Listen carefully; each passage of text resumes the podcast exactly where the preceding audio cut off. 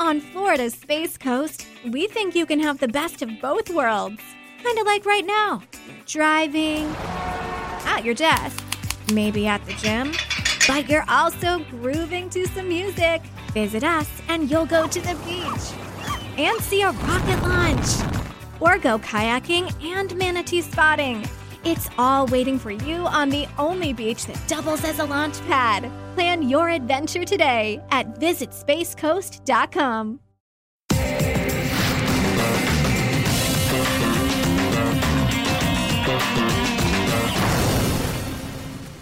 Hello, everyone, and welcome back to the Cricket Unfiltered podcast brought to you by News Corp. I'm your host, Andrew Menczel, and in today's episode, we have two crack journalists on the podcast. Later on, I'll be talking to Ali Martin from The Guardian in England to get his view of the Australian World Cup squad and also get all the ins and outs of the English World Cup squad. And we've also got a big announcement so, to help me go through Australia's World Cup squad, I have on the line Sam Landsberger from the Herald Sun. Hello, Sam. Welcome back to the podcast. Hello, Menners. I'm very excited today. We've got the uh, the 15 and the countdown is on to that first game on June 1. So, very excited to be on the line today.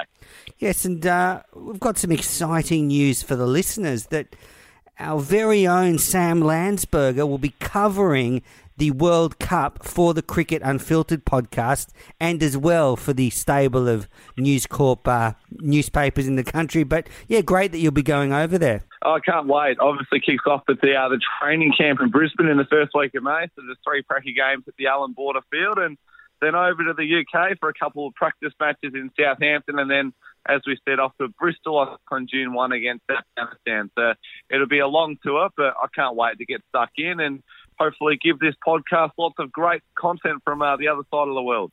Yeah, I was so thrilled that someone who's uh, been such a big part of the show over summer is going over. Yeah, we, we had a lot of great fun over summer chatting about the Big Bash. So it's great that you'll be on the ground. And uh, yeah, look forward to you hearing all your scoops from on the ground. Can't wait. All right, so um, Australia have announced their World Cup squad. They did so last Monday. Uh, you spoke to Aaron Finch sort of right after the announcement. What did he have to say? What jumped out at you? Well, Finchy, Finchy's always pretty calm and measured. He never really drops a headline. The, the one interesting aspect, which I, which I thought was really a question going in, and he really didn't have an answer for, is how that top order will look. I mean, they basically picked three specialist openers in Finch, Davey Warner, and uh, Usman Khawaja to, to, to, he basically confirmed that they'll all play. They're all in the best 11, which means they're basically going to have to fill the top three positions. Now, Usman, Usman Khawaja, his average drops from 50 to, I think, 24 when he bats at number three compared to opening.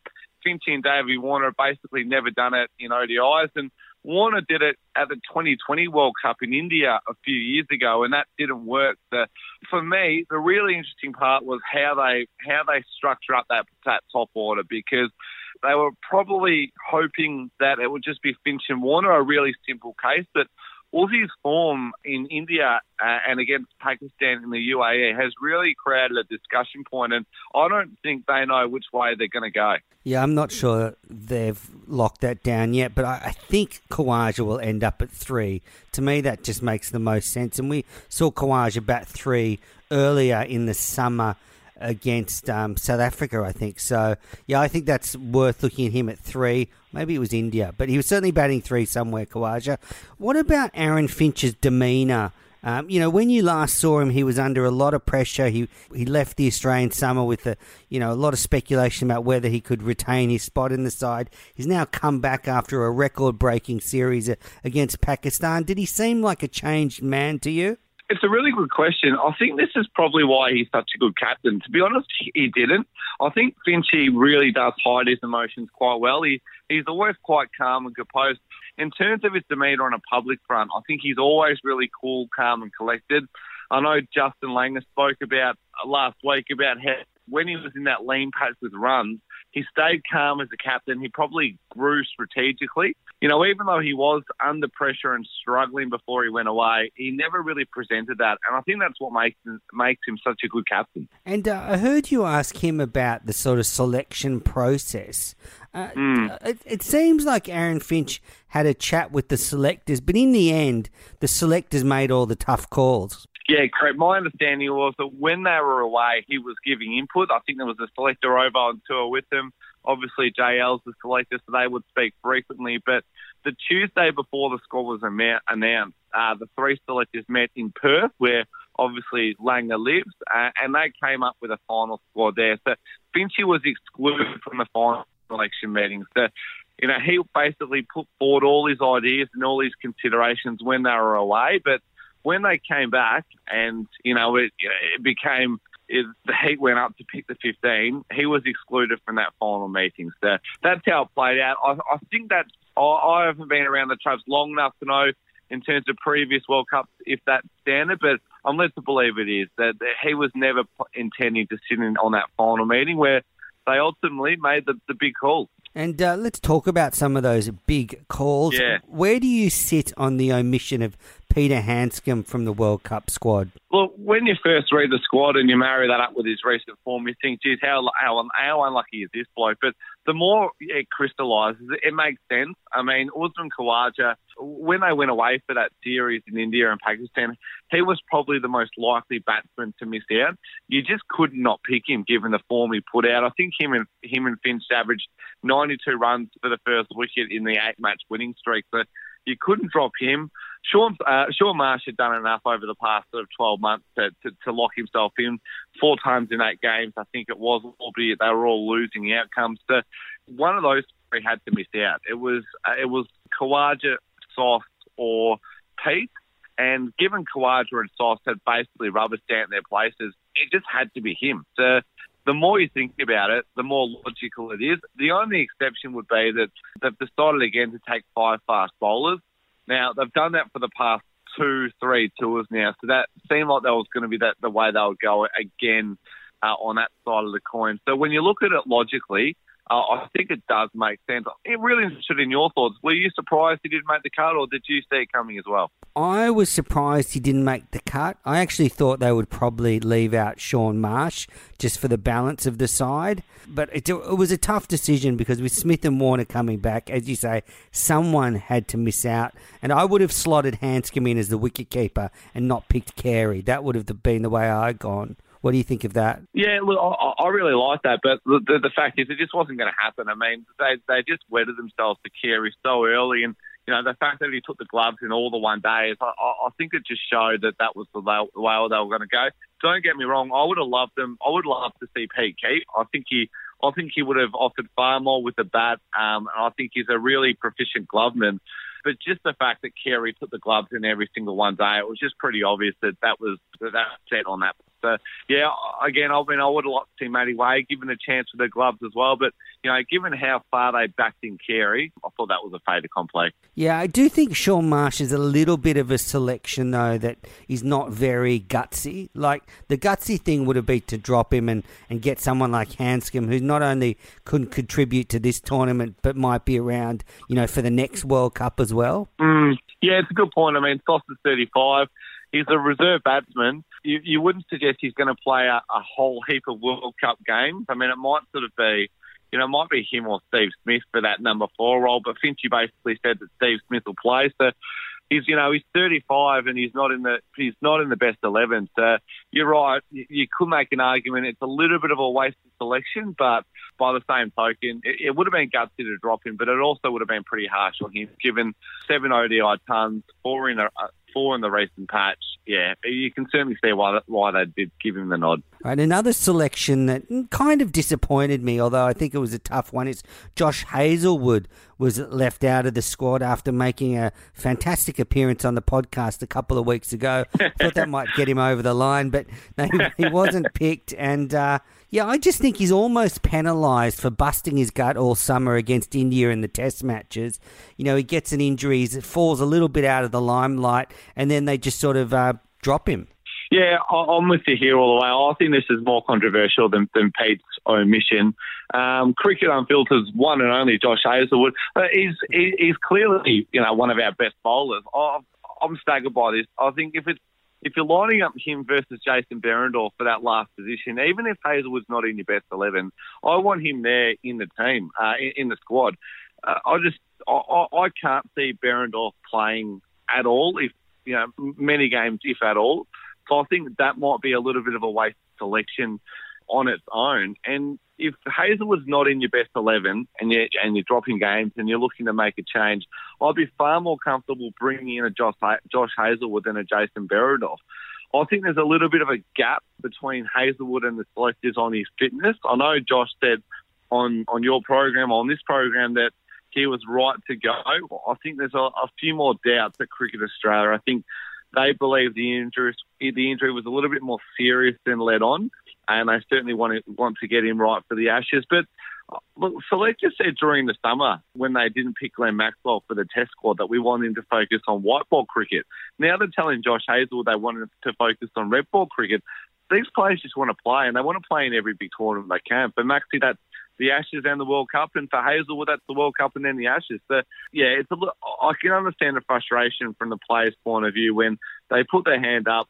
They believe they're clearly in the best 11. In, in Josh's case, I think that's hard to argue. He's not in the best 15. And they're overlooked. So, yeah, I'm, I'm with you on this one. I, I think he's really, really stiff. Mm, yeah, I guess just to mitigate the selector's dilemma, even Hazlewood said on the podcast that he wouldn't be back to full fitness till basically when the World Cup was starting. So I guess the selectors would have seen that as a big gamble. You're picking someone who might not be at 100% or in 100% form anyway. So, but it was a tough one. Yeah, and you throw into that the fact that Jhye Richardson and Mitchell Starc still have question marks over them. So I think it was just a case that they couldn't take three quicks with injury clouds. The one silver lining for Josh is that he will be in England for Australia, eh?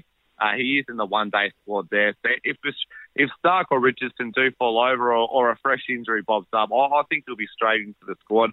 Just got an interesting stat here about the. I mean, we've referred to the big three for a long time in terms of Starc, Cummins, and Hazlewood. Well, since the 2015 World Cup, we're only win 40% of games where they all where all three of them play, but we're actually 19 and 10 when two two or more of them play. So history says we sort of only need to pick two out of the three together have a really good chance at winning. So I just wonder, wonder if selectors looked at these numbers as well and thought, yeah, we can probably get the job done with two out of the big three. Our chances don't necessarily, don't necessarily go up all that much when they all settle up together in one day cricket. Yeah, the only thing Hazlewood could come back at that were the selectors with is so it's okay for Richardson and Starc and even Coulter-Nile to have slight injury niggles. You still pick them, but I get left out. It doesn't seem like the, the rules apply to everyone. Yeah, great, and, and, it's hard to argue with that, isn't it? I mean, i am with you. I think Josh is incredibly stiff, and I just go back to the point. Well, how much of Jason Behrendorff are we actually going to see? I mean, if he plays, you know, zero, one, two games, it's a it's a bit of a wasted selection. And if that does eventuate, why couldn't we have Hazlewood there, even on the pine, just as insurance? I mean, it's you know, if they're not going to play, let's let's get the the better backup option in case we do actually need them. Yeah. Anything else on the World Cup squad that jumped out at you? Um, not particularly. Look, I, I think given how settled Australia was for a long time, it was pretty predictable. I mean, we knew they were going to pick Coulter-Nile. We knew they were going to pick Lyon and Zampa together. We knew that Carey was a lock. It wasn't a surprise. I just go back to what we were probably discussing back in January that, you know, I wish they'd given Darcy Short you know, a bigger opportunity. You know, players like that. I wish we'd seen maybe Matthew Wade at all. Given they weren't for the India and the UAE tours, it was never going to happen. So the, the squad was really predictable. But I just wonder whether we should have given some of these some of these guys a better look before we really locked in on you know that the 18 and then the 17 and now the 15. So that's my only concern. Uh, what about you? Yeah, uh, I wouldn't have given Short another go. I don't think he's ready. But yeah, I do sort of think that someone like Wade probably should have been given a go maybe against Pakistan and just see if you can get more out of that wicket keeping position. But, mm. uh, you know, something that's come to my attention is that this World Cup squad for Australia is only a preliminary squad. It still can be changed up to May 22nd. You know, you can just change it for, you can make as many changes as you want between now and May 22nd. So, you know, question marks might still come up over, say, Steve Smith's recovery from his elbow injury or some of the fast bowlers. So you really could have changes made either when the squad comes together in early May or even up to that date in May 22nd if, if things change. Yeah, you're bang on. You can also change it after that with the with the medical note. I think up to May 23, you, you don't need a note.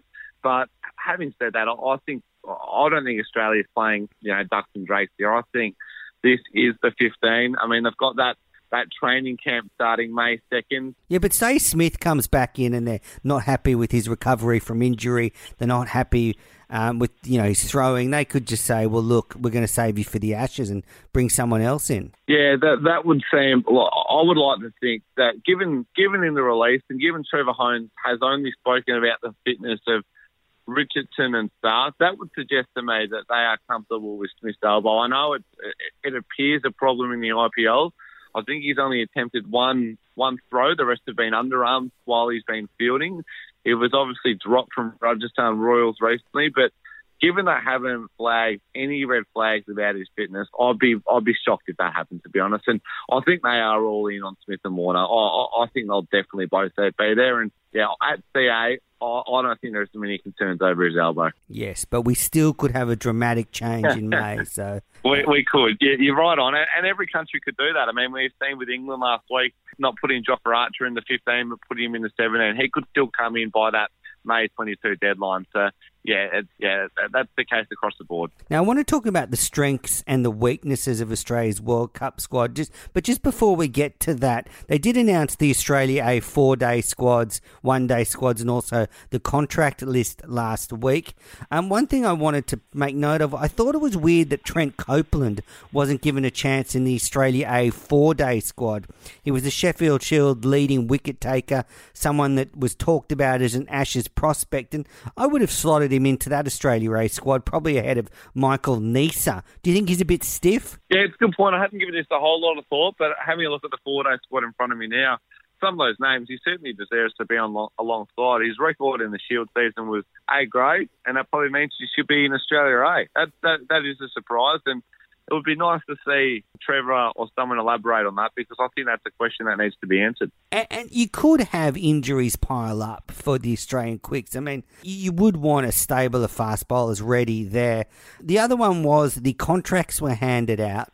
And uh, look, three players that got, got contracts Shaun Marsh, James Pattinson, and Marcus Harris. Now, Ben Horne on the last podcast made a very good point that, you know, you got these three players getting contracts, yet, uh, you know, players like Joe Burns and Kurtis Patterson, who made test centuries in the last test match, were overlooked. So I find it strange, for example, that they gave Shaun Marsh a contract where he, he really is only in the frame to play in this World Cup, and then that could be it for him. It's a good point again, but I think the World Cup was a pretty significant part of the of the contract. That that that'd be the only selection, uh, the only justification for it. Marnus Labuschagne as well play is a test incumbent. He was overlooked as well. So this is a hard one. I mean, you can only give out 20 contracts, and they'd already rubber stamped one for Smith and Warner. So, you know, it was effectively 18 players from the previous summer they could contract.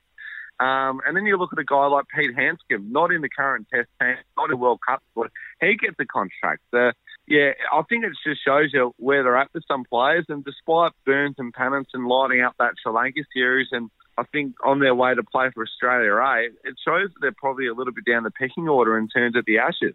Shaun Marsh, I think it's simple as he's in the World Cup squad, so they'll give him a contract. Marcus Harris, I think that they've locked in for the Ashes just about. He's not in my team. No, he's not in your team, but he, he had some really good knocks against, you know, an elite Indian attack. And I think his Sheffield Shield form in the back end of the season has selectors pretty confident that it's most likely to be him and David Warner to open that Edgbaston on August 1 in the first test. Oh, I, I think that's just about a lock, to be honest. Let's get into the strengths. I'm trying to fire you up here. well, I don't want to argue with you, but I just think you got Warner coming back, and you got Joe Burns, who's made four Test centuries. Marcus Harris has zero Test centuries. You know, Joe Burns just seems to get dropped at any time the selectors want to bring someone else in. They just drop Burns like he hasn't performed, and I just think it's outrageous. And Burns, just to clarify as well, isn't even in the Australian A squad. Yeah, but I think that's because he's playing county cricket. So Yeah, it is.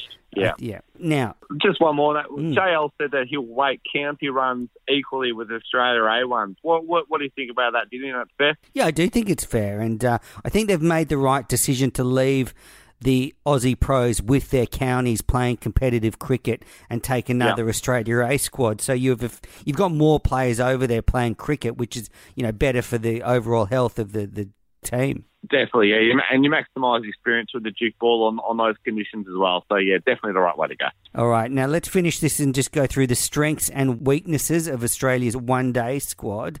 I'll just give you mine and, and you can agree or disagree. Let's start with the weaknesses because I'm usually negative anyway.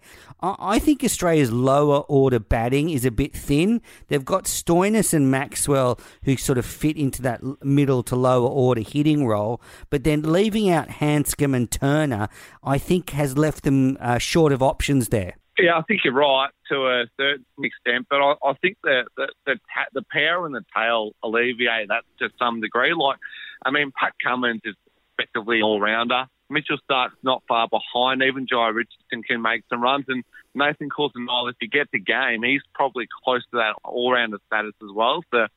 Yeah, I think there's some power there. I love, I love what Maxi can do. Uh, you know, I'm a fan of his. Same. My one concern about Marcus Stoinis is that does he take too long to get go? I think his strike rate in the first 10 balls is about 60 or 65. So that's a little bit of a red flag for me. I, I think it's definitely a fair concern, but don't underestimate what the tail can do because if they're around with five, six, seven, eight overs to go, they can not only stay out the innings, but they can have some pretty important runs as well, I think. What do you think about Australia being an all rounder short in the squad? We really only have, again, Stoinis and Maxwell who can bowl a few overs, can be that fifth bowler. I know there weren't many candidates putting their hand up, but we don't really have a lot of fifth bowling options. No, this is a good point. This is one I've spoken to, to Ben Horne a, a little bit about as well. I think he's spoken to the podcast about it too. In the 2015 World Cup, I think we had uh, a couple more options in that capacity. I know Ricky Ponting, who's obviously an assistant coach for the World Cup, he's always been a, a really big fan of Mitchell Marsh. He pushed his case publicly recently. Now, obviously, Mitch hasn't been selected, but it just shows, it just went to show you that Punter probably thought that was an area of concern as well. He wouldn't have minded seeing Mitch selected.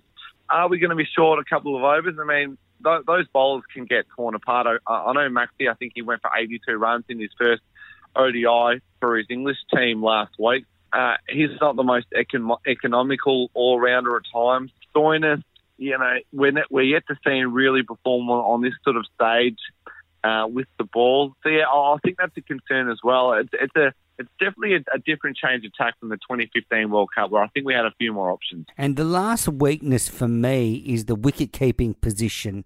Uh, we talked about it when talking about selection, but you know they've gone for Carey, who's a conservative batter.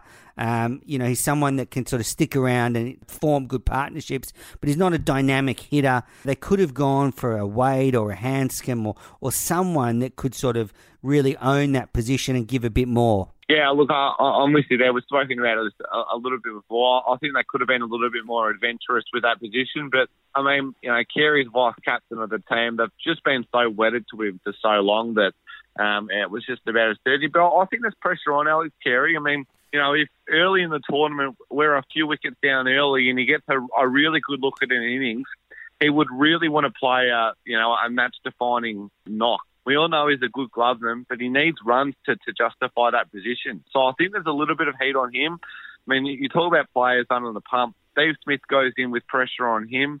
Warner obviously does as well in the same bracket, although it looks like he'll perform based on his IPL heroics. But yeah, I think there's there's a little bit of heat on Carey just to swing the bat and, and connect a few early, particularly if he gets in in a good position of an innings. Now, can you see any other weaknesses in the squad?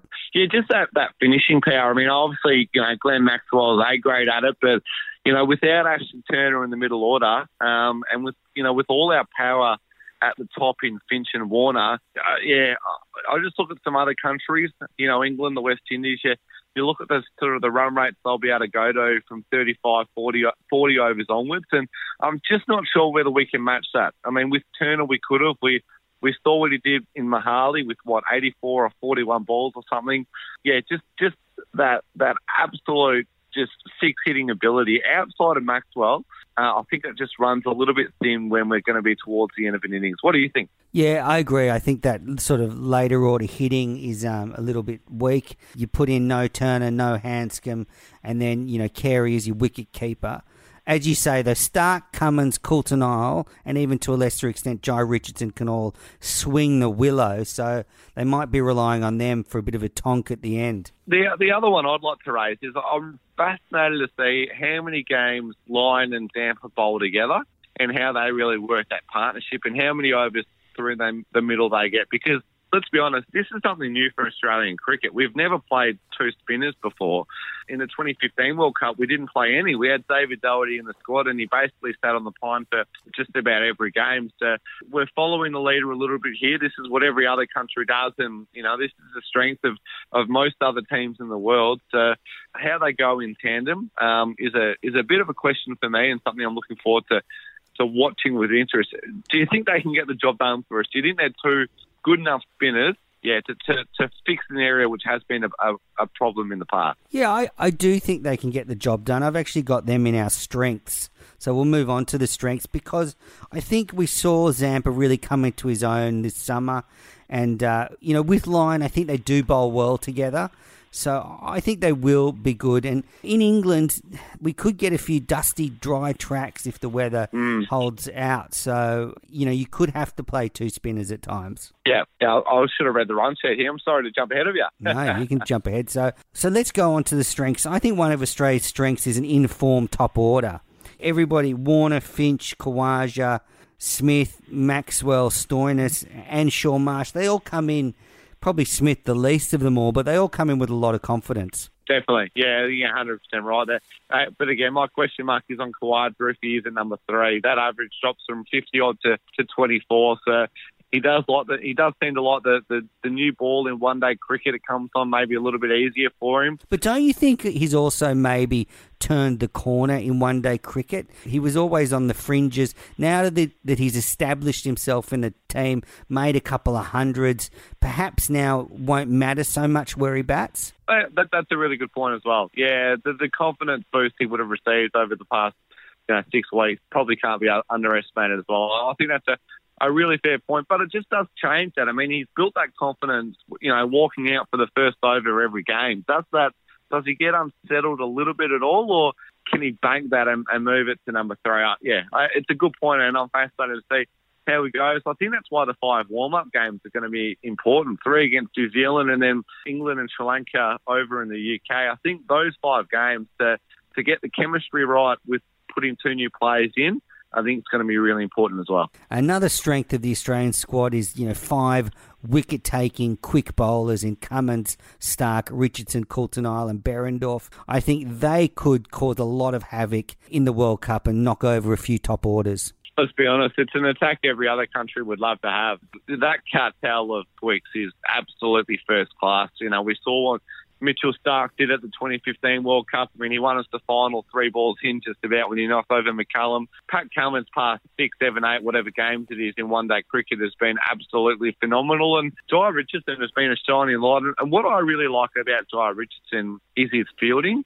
Hopefully his shoulder doesn't prevent him from, you know, being as quick and agile and athletic as he has been because that's a massive focus for Justin Langer. It always has been, whether he was at the Perth Scorchers or or now at Australia. So, uh, yeah, his fielding, I think, is first class as well. And Coulter Nile and Behrendorff, they're pretty handy backups. They're probably not going to be in the best 11, but yeah, again, they're, they're probably getting a, a, game at most countries, so it's pretty nice to have them round out the cartel. Yeah, I'm just going to stick up for Behrendorff here.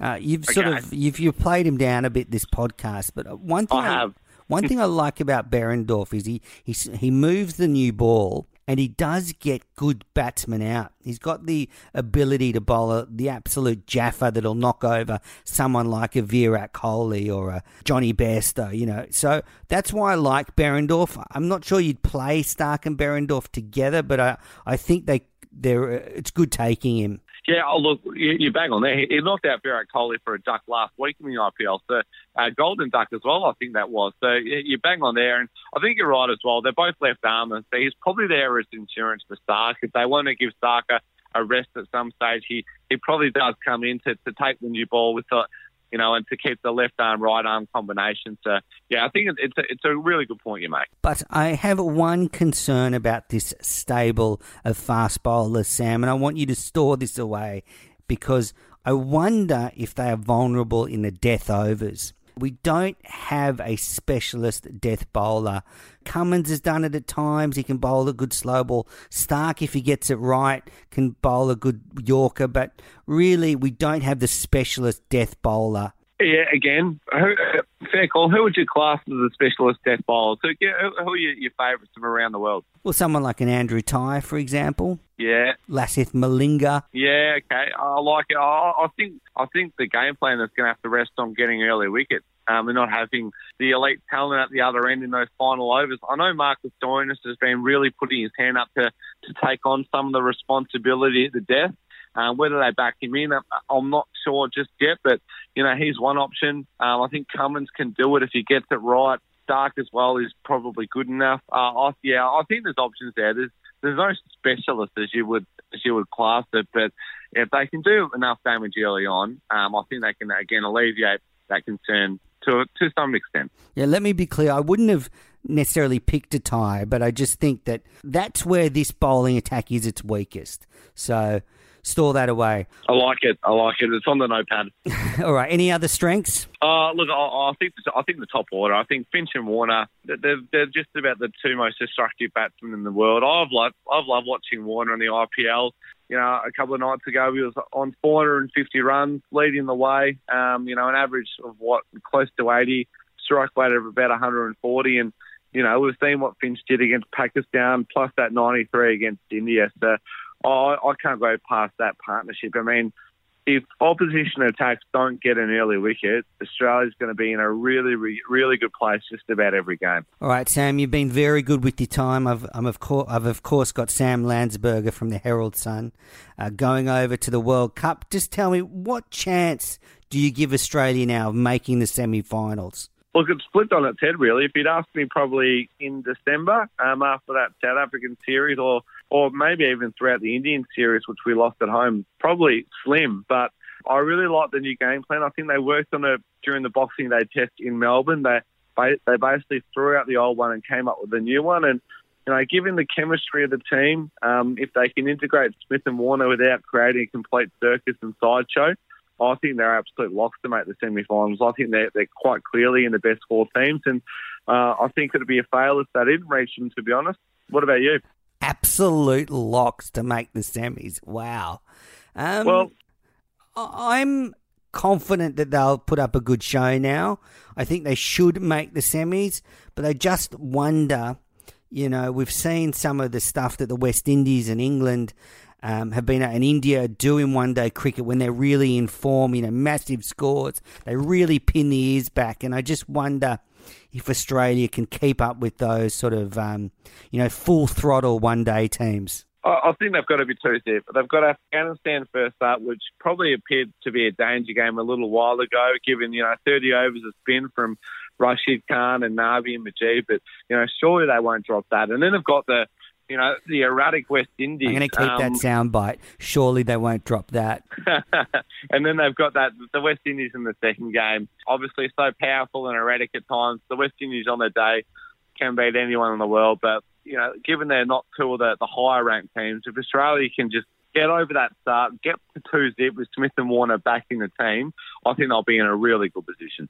I think it's going to be a really tight race for that semi-finals with that format, and I actually think Afghanistan and the West Indies will win games and take points off, you know, some of the highly fancied nations and keep it really tight. And I think the actual West Indies could challenge for that top four. So keep an eye on them. You look at the first four games Afghanistan, the West Indies, and then India and Pakistan. Now, Australia will go in with full confidence against both those teams after series wins on the road recently as well. So, not to get too far ahead, but when you look at the fixture, I think they might be. It's not a bad start to a tournament. To a tournament, when you're looking for early momentum and to get on a roll, I think there's a really good opportunity just to, uh, yeah, to to not to weigh a couple of wins and, and see what everyone else has put up so far. Well, listeners, Sam Landsberger has said it that not to get too far ahead, but he's got Australia four wins from four games to start the World Cup.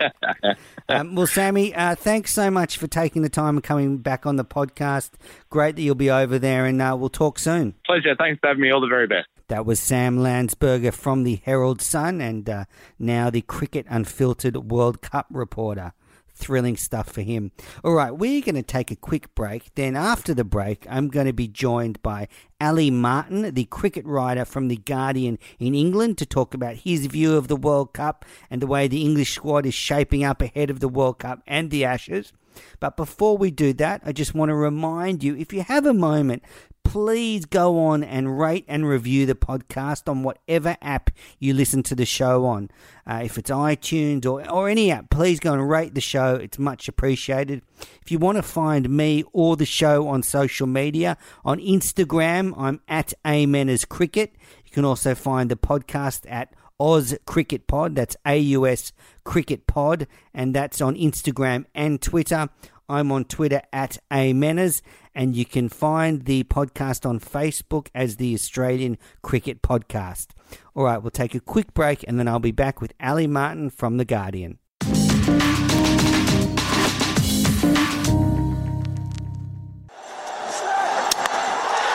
Bowled in, full and straight. The Bangladesh Tigers have knocked the England Lions out of the World Cup. One of the lowest points in English history. Welcome back to Cricket Unfiltered, the News Corp cricket podcast. I'm your host, Menners, and now joining me on the line all the way from the UK is cricket writer for The Guardian, Ali Martin. Welcome back to the show, Ali. How are you? Yeah, I'm good, thanks, Menners. Thanks for having me back. Yeah, um, always enjoy listening to the show, and it's always nice to be asked on it. Yeah, um, you're a bit of a long-time listener of the podcast, even I think before I was with News Corp. So uh, Yeah, I was ahead of the curve as ever. Now, Ali, uh, I've got you on the line because I want to talk about an exciting summer of cricket in England this year. You've got the World Cup and the Ashes.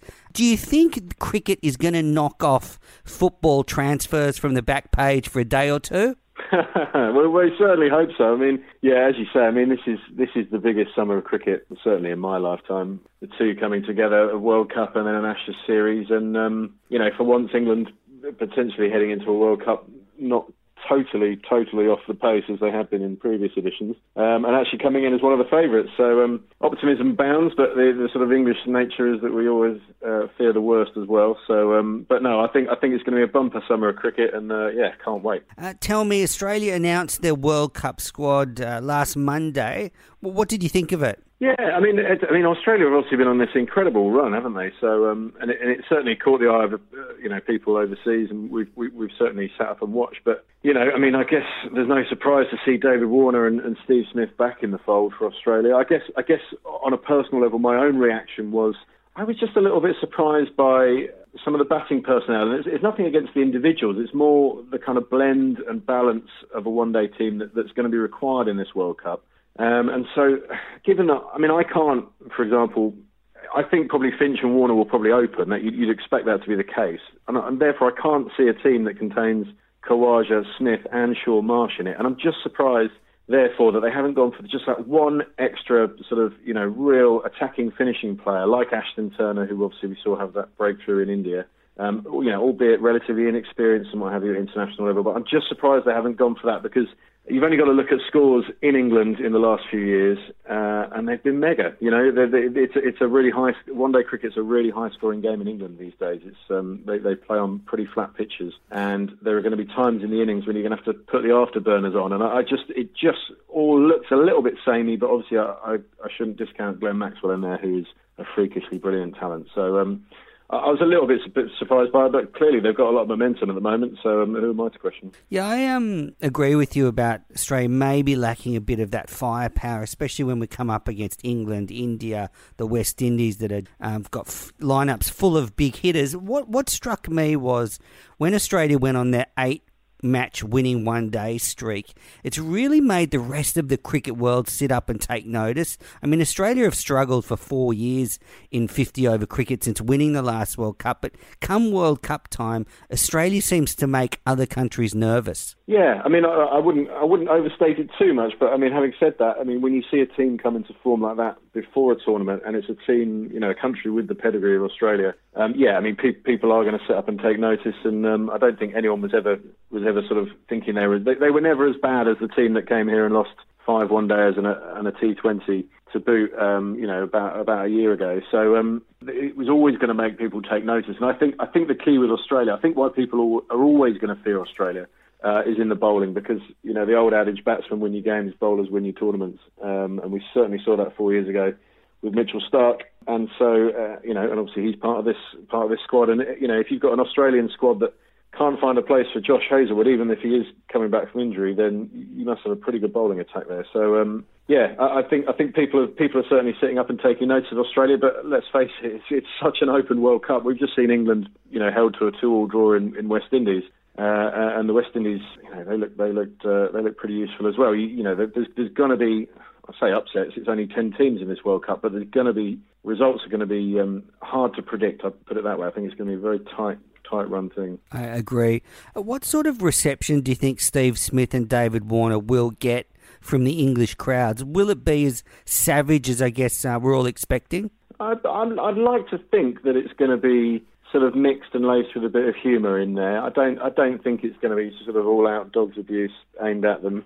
Uh, I'd like to think that there's going to be a little bit of humour, a little bit of smarts, a little bit of wit involved. I'd like to think, but yeah, I mean they're going to get treatment, uh, but I, I, don't think it's going to be anything sort of personal. I, I, guess I think I think for a lot of England fans, it's kind of you know it wasn't a series involving England, but it did kind of make us question what had gone on beforehand, and so you know I think there there there are going to be people who've got sort of legitimate beefs with this Australian team, and will probably feel like that side of the story has never come to light simply because Cricket Australia weren't looking for it. I'm just going to let that go through to the keeper, Ali, because uh, we've talked a lot about it in the podcast, but I find it very frustrating that somebody, even as you, that knows how much teams tamper with the ball, that you would think that it was an issue during the Ashes. I mean, you even go back to 2005 with a bit of Mintgate. Yeah, it doesn't seem to me to have been the main issue. No, no, uh, no. I, I, I, I, take your point there, and, and look, it's fair to say that all teams will certainly manage and you know try and maintain the ball when it's when it's happening. I guess I guess there was a I guess there was a, slight England element to it. Is at the end of that Ashes that um, you know there was a report that, that one of the players uh, had been sort of boasting at the post series drinks about how he'd been how he'd been doing it, etc. So as I say, it was more the case that Cricket Australia just chose not to lift up the rock on that particular one. But look, that's their prerogative. If that's their way mm. they want to play it. Well, I guess if we lift up all the rocks of every international team, I reckon you could find something for every team that is skirting the laws. And obviously, taking sandpaper onto the field is a, a huge step over that line. But uh, yeah, I think you wouldn't want to lift up that rock on any team. well, yeah, that's part of my job, I suppose. But yes, um, well, unless you yeah, want to. Well, um, we can go rock lifting this summer. There'll be all the teams there. yeah. So England named their 15 man squad for the World Cup, but you know, it's not a final squad, so it can be changed up until I think the sort of last week of May.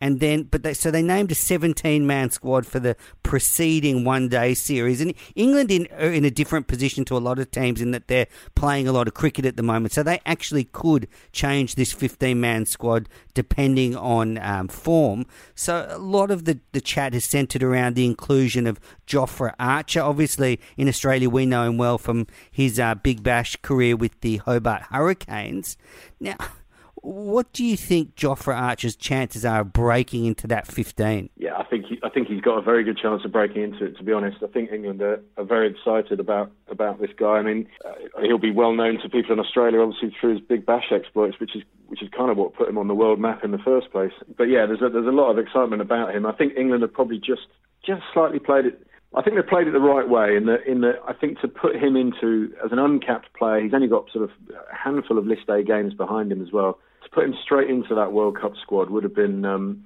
would have been a tricky one because had he played then played subsequently against Ireland and Pakistan and, and not really set the world light, struggled a bit over the longer format. It isn't T20, of course.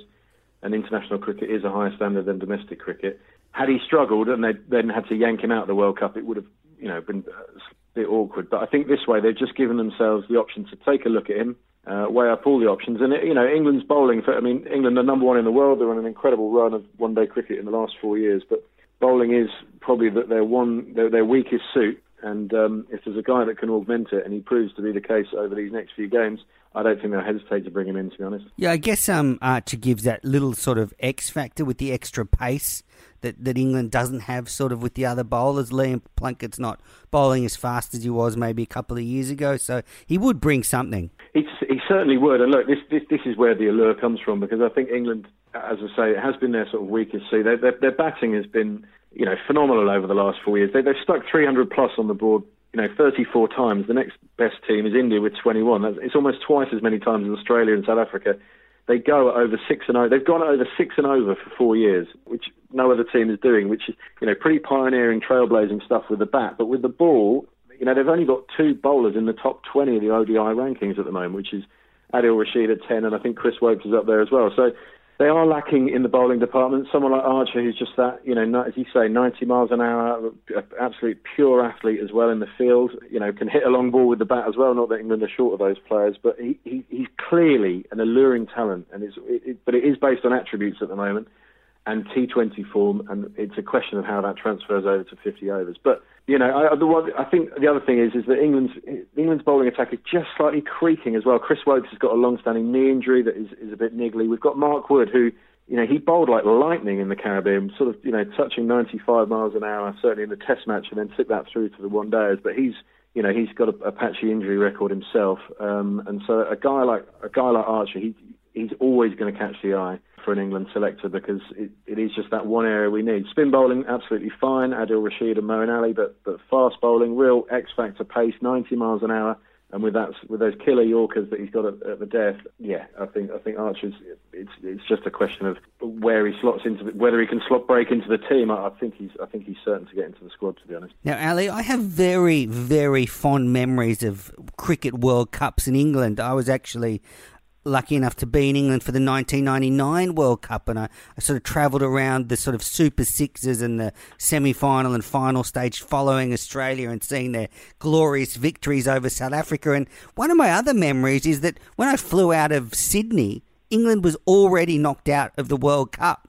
So, do you think England have a chance at choking again? Menners. Uh, I love it. I love your optimism on that front. But um, to be honest, I, uh, do they have a chance of choking? I, I, can't see it. Not based on form, and certainly based on format as well. You know, it's a it's a ten team round robin, nine games guaranteed each. I I can't really envisage a situation where they're not uh, going to make the top four and into the uh, into the semi-finals. Um, and also ten quote. teams. Well, I think obviously in '99, I think they were. You're right. They were bundled out of the tournament before the official tournament song was released in the charts. So, um, uh, which was quite a feat. But no, this time around, look, I think I think they shape up pretty well. I think they've got a. It's, it's hard to see when they've got the batting lineup that is arguably the envy of the world. I think you, there's only a couple of players outside of the England team that you drop in there. One's called Virat Kohli, and the other one's possibly David Warner, actually. But um, that aside, they've got so much power in that batting lineup. Um, unless the pitchers uh, suddenly start jagging sideways or we've got really indifferent bounce, I can just see England hitting the ball through the line quite sweetly on grounds that they know, the, you know, like the back of their hands, racking up big scores. But if they don't, I mean, it would be a quite cataclysmic failure if they didn't make the semi-finals. I agree. Now, I've got three English players to watch that I think could be the the difference for England if they're to succeed in this World Cup. Jonny Bairstow, David Warner's best mate. Jos Buttler. I think those two with the bat that have got the sort of explosive ability to really knock sides around. And then Tom Curran, who did really well for the Sydney Sixers over summer. He's got a really good sort of skill set with the ball, sort of bowling in the death over. So I think they're three players to watch. Yeah, I think, well, it's, a, it's certainly a decent shout on the first two. I think Tom Curran is probably. I, I, I like Tom Curran. Don't get me wrong. He's a, he's a he's a talented bloke, and as you say, he's he's he's a real uh, bag of tricks, and especially at the death. And what I like about him is that when it comes to the final overs, he wants the ball. Give me the ball. You know, that's his attitude. He, he's a really, really feisty little little fast bowler who loves, who wants to be in those pressure situations. But to be honest, he he could be one of the players that's sort of under being threatened by Jofra Archer's presence. So we'll, we'll have to see how that one plays out. But he's he'll certainly be looking ahead to the to the games beforehand against Ireland and Pakistan, trying to trying to you know shut the door on Archer himself. It's it's, it's going to be a fascinating few weeks coming up. Yep, and uh, any sort of uh, picks for teams that you think will sort of be dangerous? You know, you got you know obviously India and England, but what you know in Australia, but any other teams you're a bit wary of? Yeah, it's a good question. I mean, because it's because it's ten teams and it's it's the top ten ranked teams pretty much. Then you know, it's it's. I, I do fancy anyone could beat anyone. I, I think the West Indies. It'd be interesting to see with West Indies whether they um, how they react to having had their head coach, who was only recently installed, removed again. So um, you know, because they they look like a team that are on something good. They've got you know the Chris Gayle, who's just he was incredible against England in that series. Um, uh, and you've got a, a, player like Shimron Hetmyer there, who I, you know, I really, I really highly rate as a, as a player. Uh, he's having a bit of a tough time in the IPL, but he's a, he's a really good player. So I could see West Indies causing people damage, and I, would love to see how people go against Rashid Khan, to be honest, um, of Afghanistan, because um, I mean England. I think England have only played him once, and they have a warm-up game against Afghanistan. And if I was the Afghans, I would be thinking about telling Rashid either either not bowling Rashid in that game or telling him to only bowl the leg spinner um, and just keep all his variations to himself because you know teams who haven't had a proper look at him first could could get unstuck quite quickly. Ali, before I let you go, just a quick chat about the Ashes because it's going to come swiftly on the heels of the World mm. Cup. It's it's quite unprecedented, and can you see either Australia or England actually being able to win a World Cup and an Ashes back to back? Well, that's it's a big it's it's a good question. I, I mean, obviously England being at home does favour them, and if they were to win the World Cup, I, I mean, I could I could see England doing it. Uh, it. For Australia to do it would be phenomenal. That said, I, I mean, I, I actually think Australia are going to be. It's, the Ashes series is going to be pretty closely fought actually because we, the, last few years we've had a Duke's ball that has that has done all sorts. It's had a very pronounced seam and uh, and batting's been blooming hard work. Only really Kohli sort of transcended it last summer, but him aside, you know, when you've got Anderson Broad, obviously Curran, Stokes swings the ball as well. You've got Woakes who comes in and, and, and gets that red ball moving as well. So, but with this new Duke's ball they're using this year, we're seeing a lot of big scores in the county championship, certainly early summer, um, which you don't really expect in April.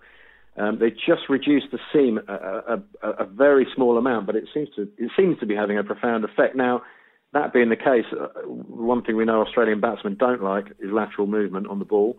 Uh, and when it isn't there, they tend to cash in. And we also know that when there isn't lateral movement on the ball, Australia have the fast bowlers that can transcend that issue. I mean, you know, you only got to go back to the last Ashes series in Australia, where you know the pitches were some of the worst, most moribund pitches I've ever seen, to be honest. But um, Australia, you know, found a way through Smith's absolute bloody mindedness with the bat, and uh, and that that that uh, bowling attack, which took all all of their wickets. You know, Cummins, Hazlewood, Starc, um, and Lyon, and and and they've got James Pattinson possibly to come in as well. So you know, I think I think Australia it's it's going to be a very hard fought Ashes series, uh, and I've got I've got a small allegiance myself to Nottinghamshire, so I'm going to be very pleased when James Pattinson is playing for us at Trent Bridge, uh, and then um, hoping it, it, all goes to, all goes wrong when he pulls on the Baggy Green.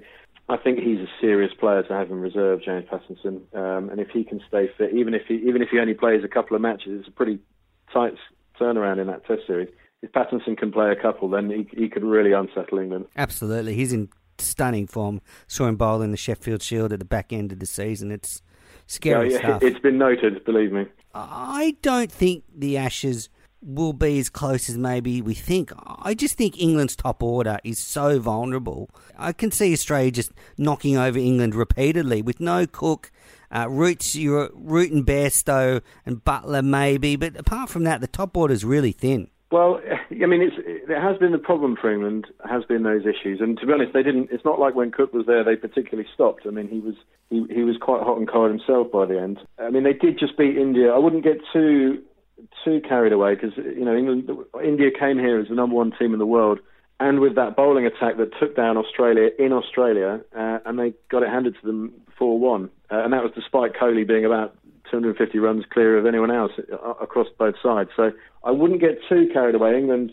the thing about their test team is they, they bat very deep, uh, and they're going to be at home. And obviously, Australia haven't won an Ashes in England since 2001. So uh, it's going to look if they do it, and I'm not saying they can't do it. it, they, they've certainly got the bowlers to do it.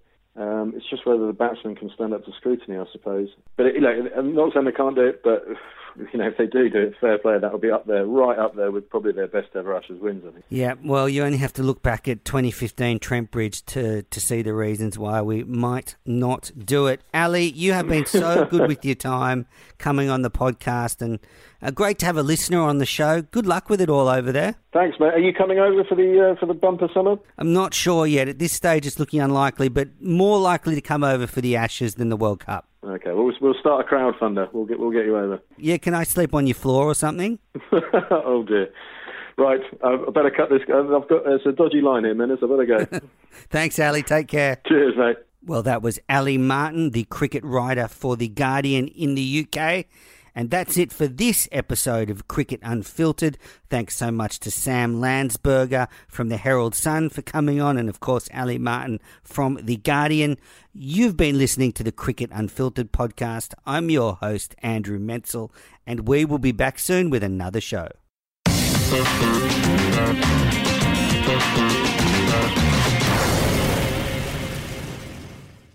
Thank you. That was great, Ali.